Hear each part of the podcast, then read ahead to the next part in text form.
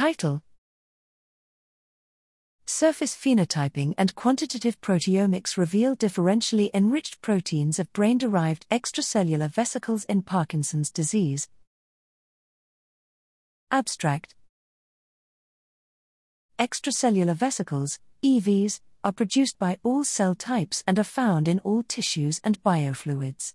EV proteins, nucleic acids, and lipids are a nano snapshot of the parent cell that may be used for novel diagnostics of various diseases, including neurodegenerative disorders.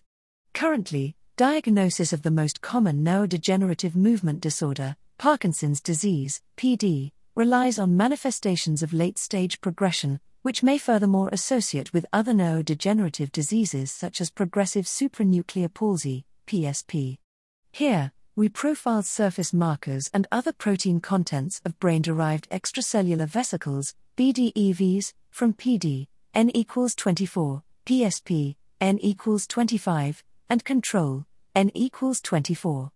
BDEVs displayed tetraspanins and certain microglia, astrocyte, and neuron markers, while quantitative proteomics revealed enrichment of several proteins in PD versus control and or PSP, including clathrin heavy chain 1 and 1433 protein gamma.